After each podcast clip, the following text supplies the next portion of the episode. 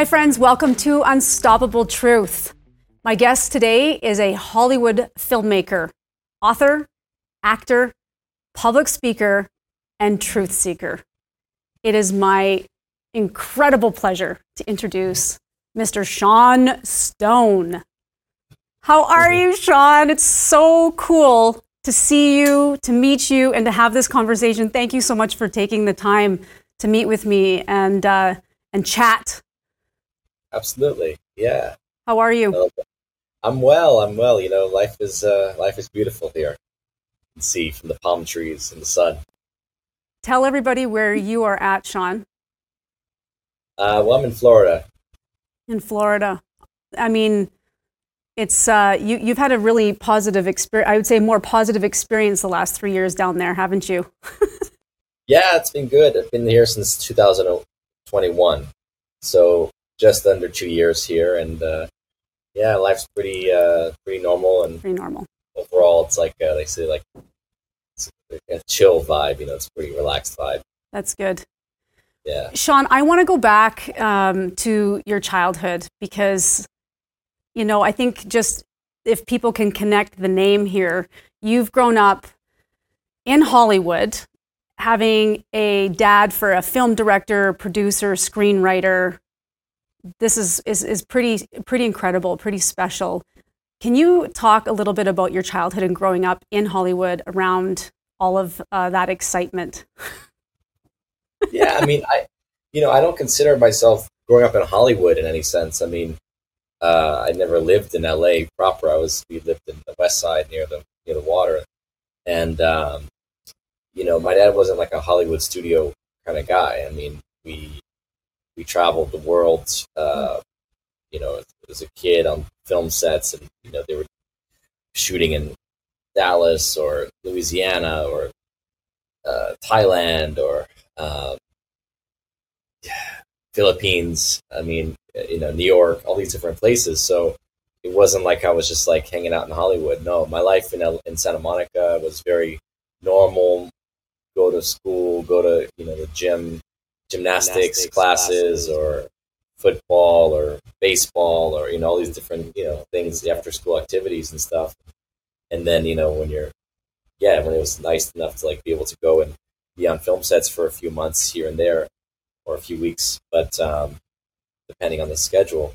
But uh, yeah i mean it wasn't like hollywood you know it wasn't like a, some kind of hollywood tv show well you know it's interesting because i'm a mom and my kids to my children i'm just mom right and to uh, when we go out in public you know, everyone goes, oh, they're so excited to, to meet an Olympic champion and they make a big deal about it. But to my children, I'm just mom. So this is basically how you grew up, right? You, you were all around these celebrities, these actors, these filmmakers, and, and yet that was just your life. But it's pretty cool that your, your parents allowed you to have a normal life too. So that's, that's really great. What was yeah. it like for you though? Um, or what did, I guess what I want to ask is the film industry, when you were a child growing up and what you saw compared to what it is today. How had how has it changed? Yeah, sure, sure. I mean, so again, I mean, the film. You know, the the thing is that again, I've always understood film as a business and as a work, you know, as a job, in ways that I guess you know most people don't. The same with you. I mean, you know, you talk about like, oh, I see you at the Olympics, and it's like that's, that's the highlight, highlight, right? They don't see the thousands of hours of work that you're putting in, right? And the, and and the, just yeah, all the just the daily routine of going to work, mm. putting in the putting in the work. That's just everything in life, right? I mean, no matter what we do, what we create, it's the mundane, it's the ordinary, right? It's it's the things that you're not putting on camera, or you're not putting to the audience to present. So I always understood that, and that's why I didn't have this like how do you say this dreamy eyed thing about you know Hollywood or celebrities because it's like you just see the person or you see the reality of it, and mm-hmm. it's really like okay, yeah, the Oscars you know come once a year, and it's like oh great, everyone's dressed up and wow, we all you know are smiling, and and but then you know like you know the behind the scenes like drama and people not liking each other and just all the high school BS, right? That is that is like Los Angeles culture. So it was never I was never enamored by it in the way that I guess people who are outside of that might be.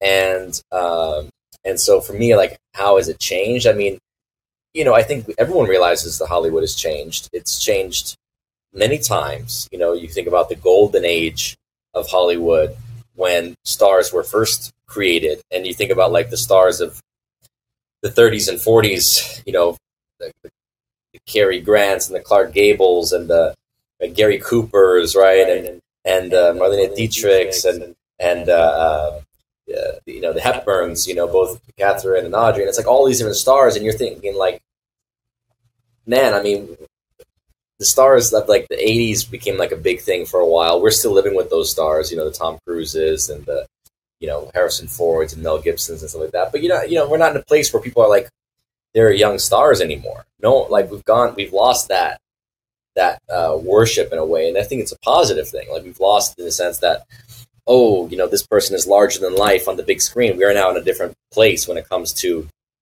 watching things more in a streaming capacity.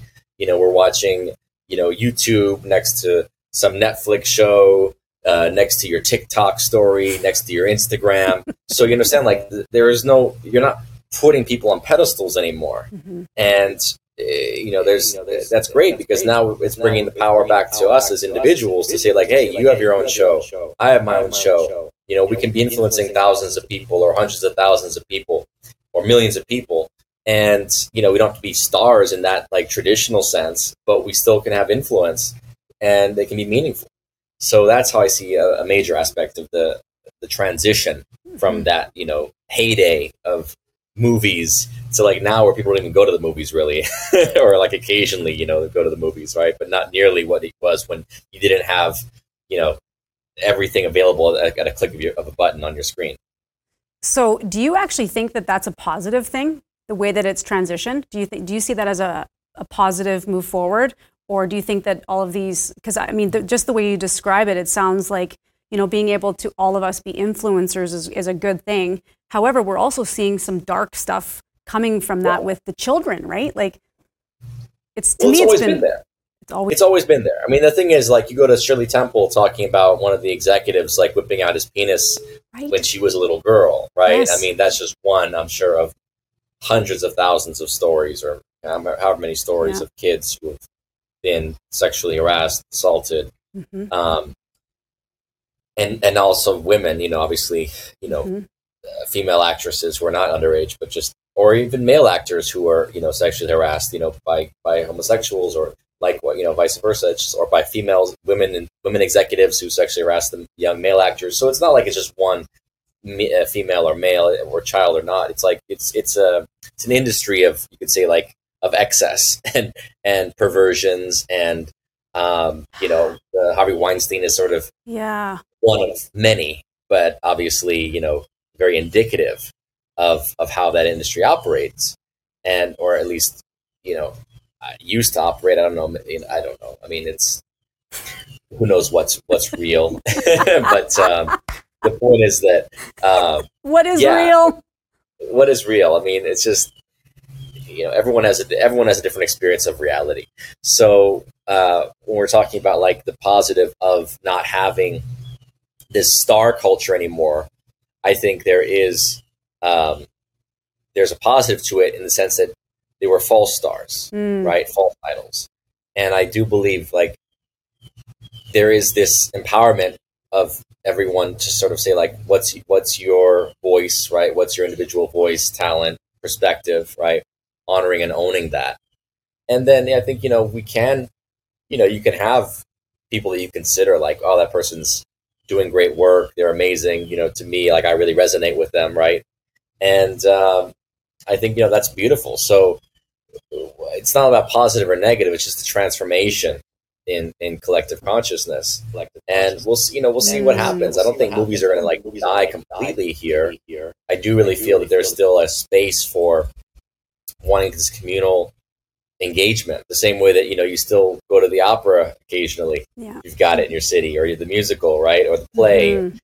film house it's like these are great uh, places to like, go and commune and enjoy something together um, and then i think there'll be new technologies and new new ways of telling stories that will come out too in the future so it's always just it's always just transitioning. Mhm. That's it. It's like it's just transitioning as consciousness shifts, as technology reflects consciousness shifts.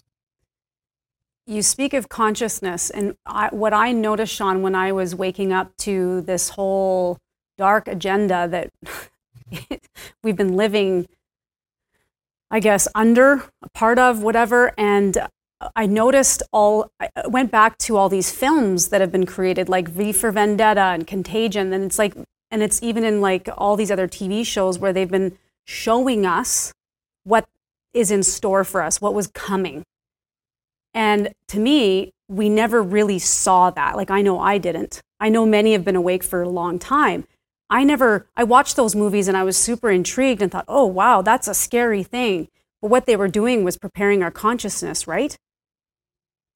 It's different. You know, it's it's hard to know. It's hard to know for sure the intention, right? You know, it's difficult to ascribe agency to people if you don't know their consciousness, right? Their level of awareness when it comes to these things.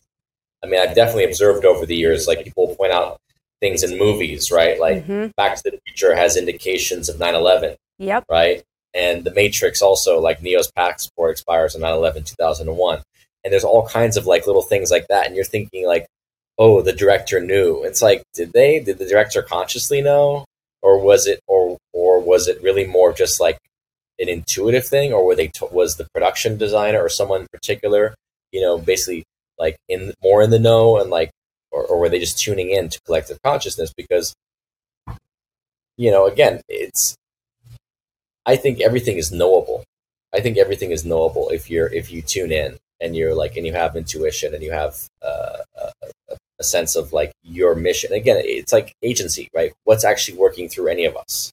We don't know. We don't know all the forces, all the the entities and things that that are working through a human being, right? A single Right. human being.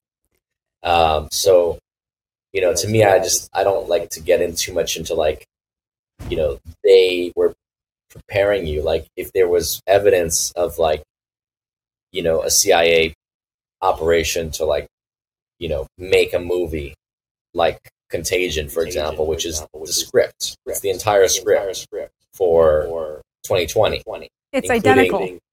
Yeah, down to like, no one wants to treat anybody. There's no mention of treatment.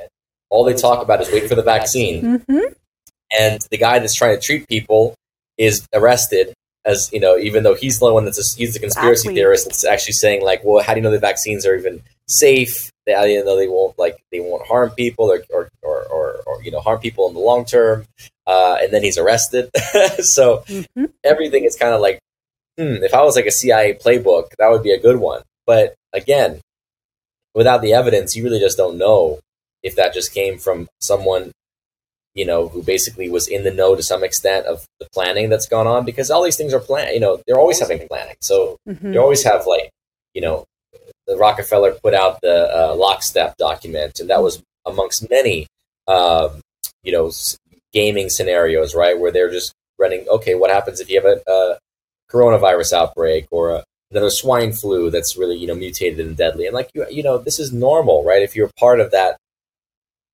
that government class or you know government slash merge with the nonprofit corporate sector right that's ultimately like okay we're guiding humanity. We believe that we are in charge. We are the social engineers. And our prerogative is to like game everything out. Hmm so when you're gaming things out you you're, you're obviously thinking ahead and you're you're predicting things.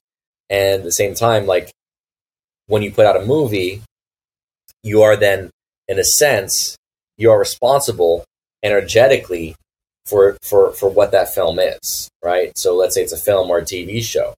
If you put out something that that perpetuates fear into the collective consciousness right? The Mhm. collective consciousness can manifest those monsters. If you put out something that perpetuates more awareness and joy and love the collective consciousness i believe can also manifest that. So to me there is and has a long time been a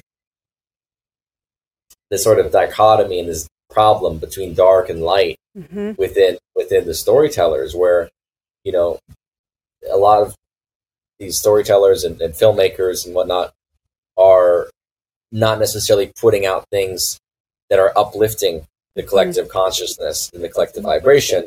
They're more interested in playing into the lower chakras, right?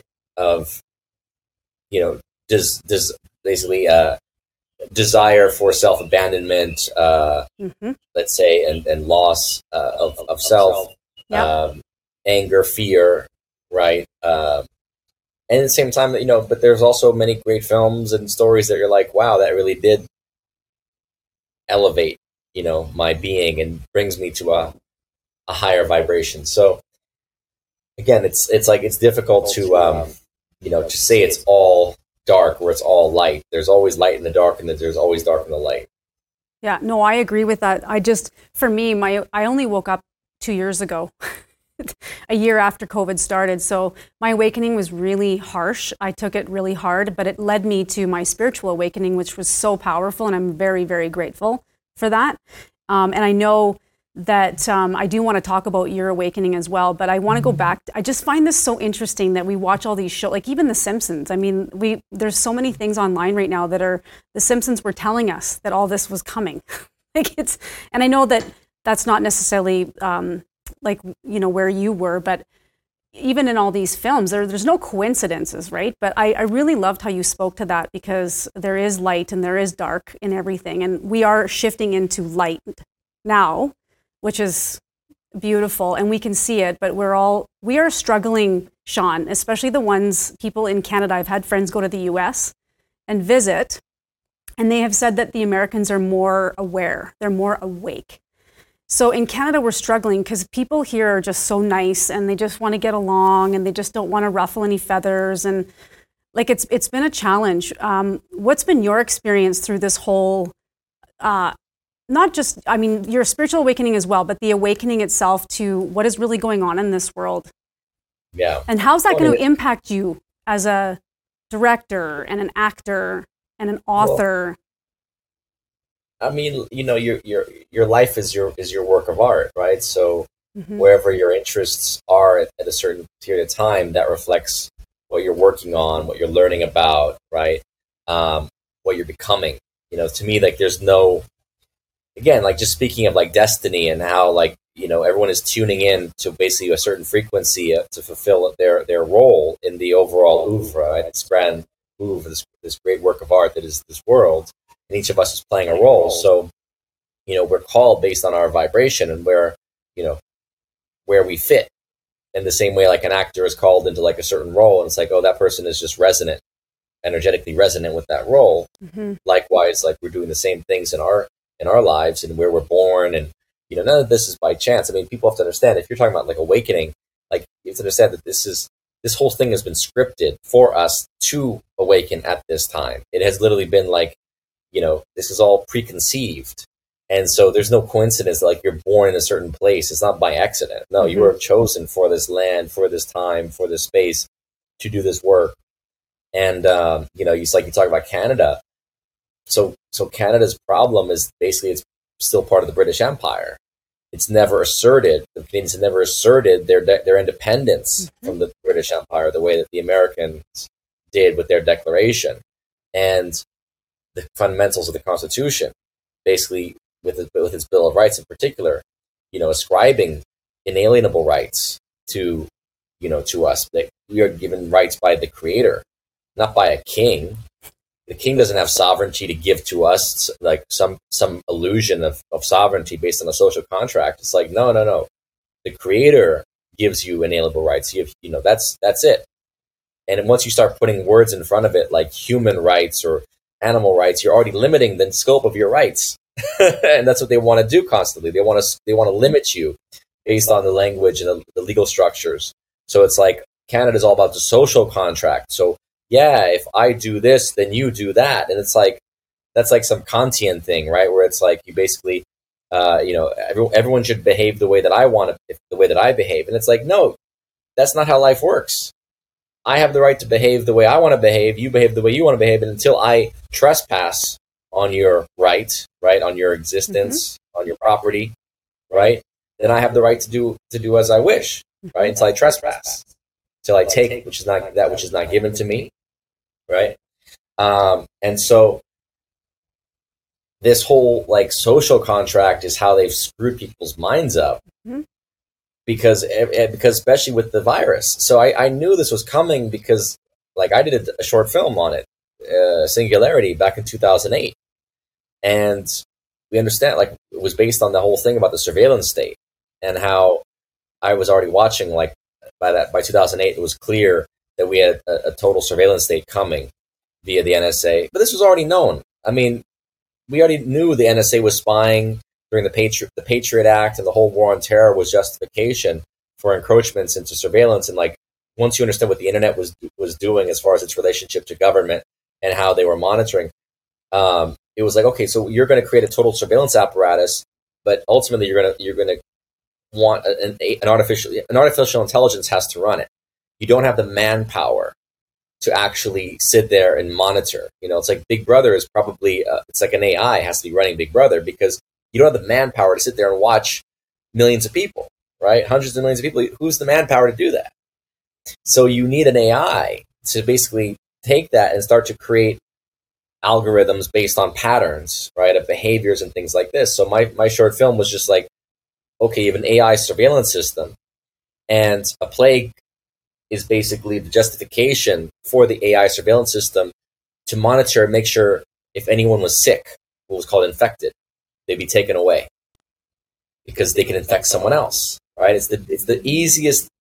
To me, it was like it was. This is the easiest way of destroying any notion of of individual rights, bodily rights. Right? Is the virus because it's something that you can spread to me. Mhm. and then our metaphor in the film was well, a thought is like a virus, like a meme. This is before memes, right? We're like, thought's basically a virus. You're carrying a thought Mhm. that's dangerous, Mhm. so you're infected.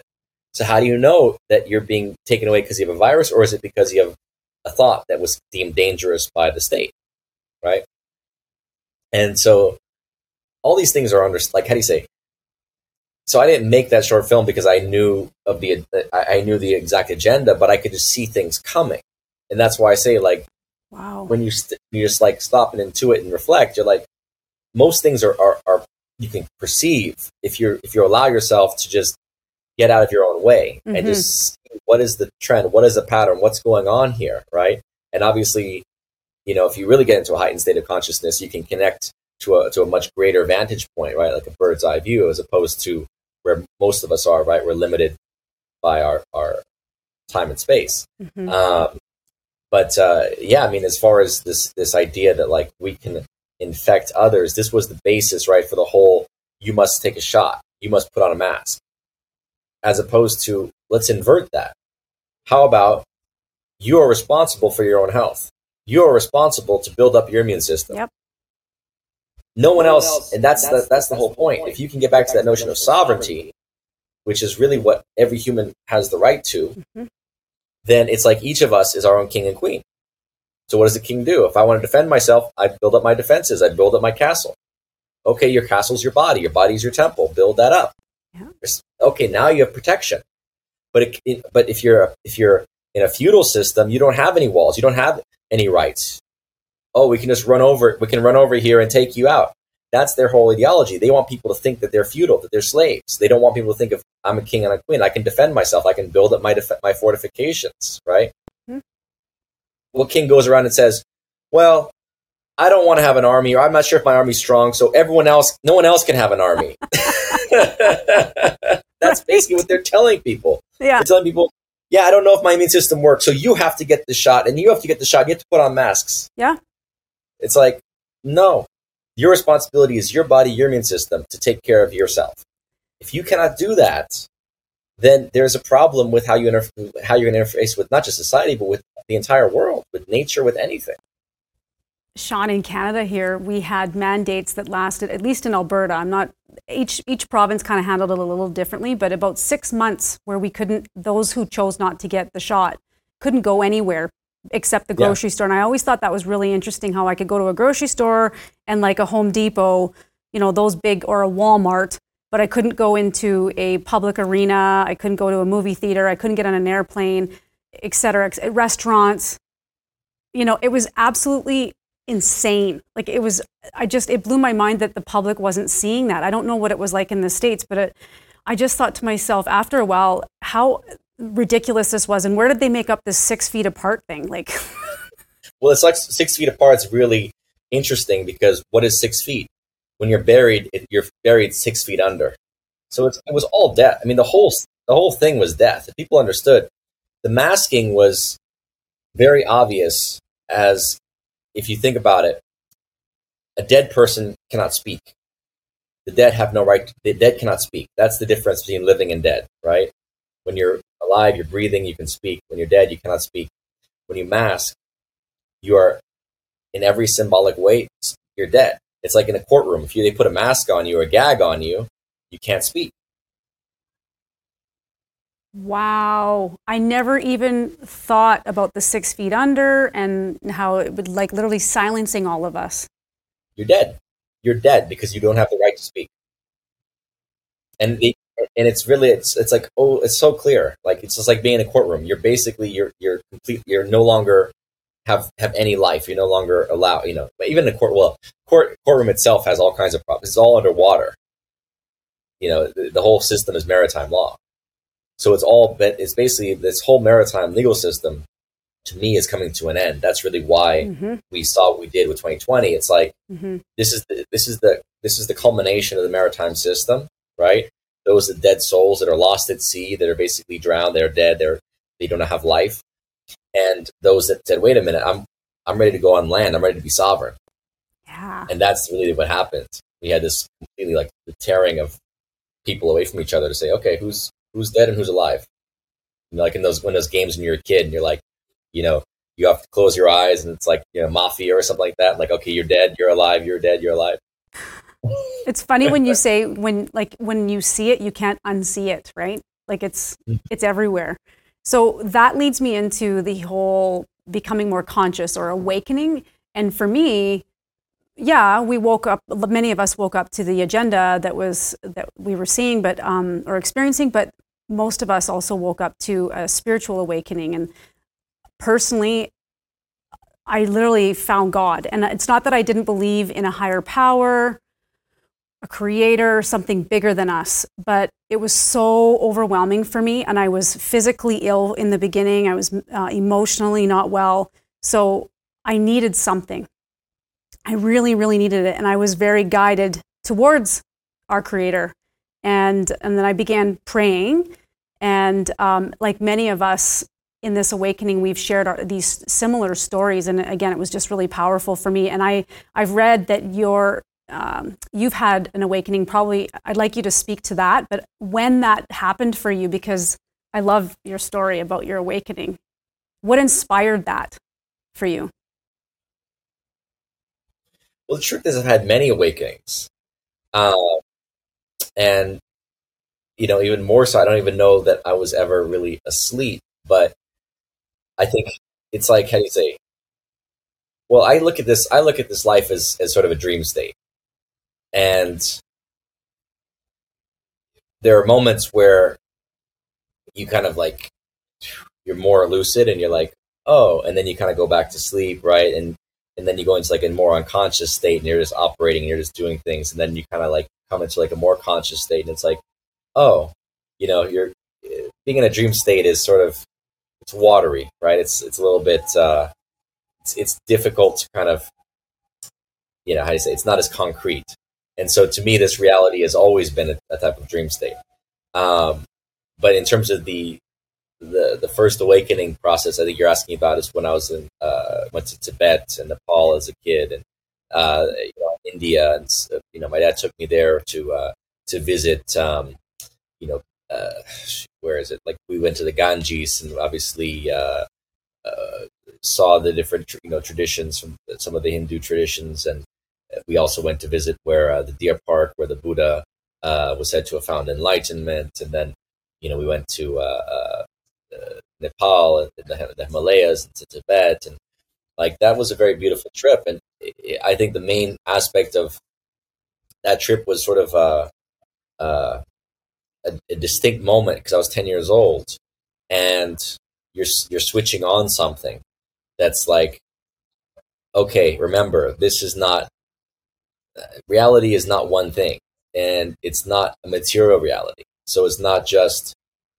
you know, the density of like the American consumer material consumer culture, right? That wants to possess and you know at that time I was a kid coming out of childhood into you know it's like that demarcation between childhood and adolescence. Ten years old is like kind of a bridge because you're no longer playing with toys and you know you're kind of at that place of like okay, what's life about, right? So I think it gave me a certain perspective, broadened perspective of the spiritual nature of reality and connecting to that and remembering like you know, just the contrast the extreme contrasts of this world right from you know the the the, the material wealth and decadence to like people dying you know children dying in the streets from starvation right like that understanding and then understand there's there's a bridge there is there is this is still one world there is a you know even though we're very divided and polarized there is still a connection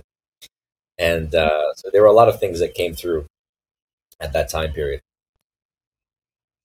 That's amazing. I, I I've always wanted to go there. So when I when I read that about one of your first, I guess your first awakening at a young age, I was just like super intrigued. Tell us about any other awakening that really impacted you. I mean, like uh, tremendous, tremendous, tremendous impact. Yeah, I mean, look, uh, another big awakening period. You know, because again, there's like different yeah. different things that that open your eyes. But Yeah. like I was, you know, I would say like 2009 to I would say late. Two, it was really 2009 was like the opening, but it was like a three year cycle. 2009, 2012. That was like a big shift, three year cycle. Uh, that was part of my like ended with my Saturn return cycle in astrology, and so it's like that was a powerful time period because I was doing a lot of uh, exploration of like haunted spaces, uh, ghost hunting. I made my first film in that time period, Greystone Park, which was uh, about you know my uh, experiences, uh, you know, with this mental hospital, abandoned mental hospital, but also was a lot of experiences, you know, a lot of different places that we were exploring, and just energy, understanding the energy of of life. That life is purely energy, and it's not material. So when you start to really feel that and know it in your being, then uh, you start to really, how do you say, to shift your perspective and recognize, oh wait, I'm a soul. I'm an basically I'm a soul that's embodied in this you know appearance of illusion, but I'm a soul and I'm a living soul, and I need to connect to that soul and to my source, right? My my creator, my source, because that's what energizes the soul. And if I don't protect the soul, none of that, none of this material stuff matters if I sell my soul, if I discard my soul, if I compromise my soul, like it's all weakening my energy. So all these, this was like a very interesting time period of connecting to that, that understanding of the energetic body, right? And uh, yeah, that was that that was really a, a powerful shift in in my uh, in my under like from studying it to kind of starting to embody it more. Right. Wow, we could talk about this for hours. This fascinates me. Um, I have to ask you here to end this. What would you like to share with our audience here in Canada? If there's a piece of advice or something that you just want to, it could even be spiritual, anything that you want to share with us to enlighten us, to give us hope. We're going through a really, really difficult time right now. And, you know, any, any words of wisdom that you want to share with us? Yeah, I mean, to me, it's like it's such a beautiful land, right? And there's um, there's like a cleanness that you can feel like to the energy in Canada, and I think that the spirit is clean, and there is something like wholesome to the people. It's just that you got to get yourself clarified in do you want to be sovereign over your mind, body, spirit, over your life? or do you want to basically be in a feudal style of social contract, right? A feudal system where, okay, I'm allowed to do this if you do that. And then, you know, if you tell me to, I can't do that anymore. I mean, that's all feudalism. So really, it's just like, do you want to be, do you want to embrace the, the natural world that, that, you know, that you, that Canada has so much amazing nature, right? I mean, it's just, it's such a beautiful land. And You know, can we get back to that primal sense of like being a, an, an individual living sovereign spirit that has respect for others? Absolutely. You know, being sovereign does not mean you don't respect others. It's living with honor and respect, but it's also honoring and respecting yourself first and foremost and loving yourself such that you don't allow people to take away your rights because the communals decided that those rights are no longer necessary. They're not important today. Mm-hmm. Oh, right, right. That's great. Thank you so much, Sean. It's been such a pleasure speaking with you. Again, I could I could pick your brain on so many different things, and I, I, I really hope one day I can get down to uh, Florida and, and meet mm-hmm. you in person and give you a big hug. I really appreciate everything you've done, that you're doing, and continuing to do. And I send you lots of love and light moving forward in your career. I appreciate that, Jamie. Thank you, Sean. And if you would like to see more interviews like this, you can go to our website, canadiansfortruth.ca. Thanks, everybody, for watching. Take care.